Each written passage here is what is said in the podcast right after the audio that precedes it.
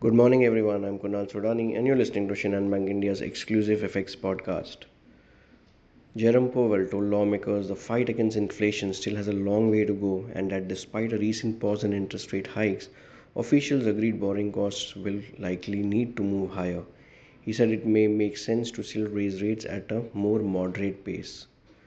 So people were expecting uh, Powell to be more hawkish, but comparatively, uh, you know, he was not that much hawkish, which pushed the dollar index lower. The annual pace of British CPI gained was, you know, nearly around 8.7%, which was steady as, as in May, against the hopes that it may have cooled off since April. The Bank of England will announce its decision on monetary policy.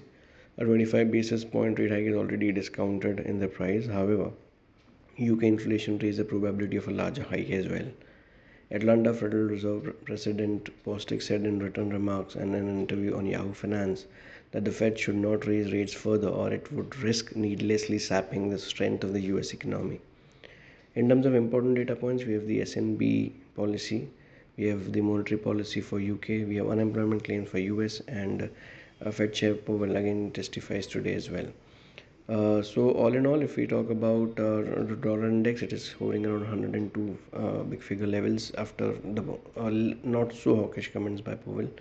Euro dollar pushed high, I mean, high towards 1.10. Brent crude prices hovering around $77 per barrel, while 10-year US Treasury yields around 3.73 percent. Uh, for dollar rupee, we expect uh, 81 75 80 zone you know to act as a support while 82 15 to act as a resistance for the day. So that's all from my side friends. Wishing you all a very happy and energetic day. Thank you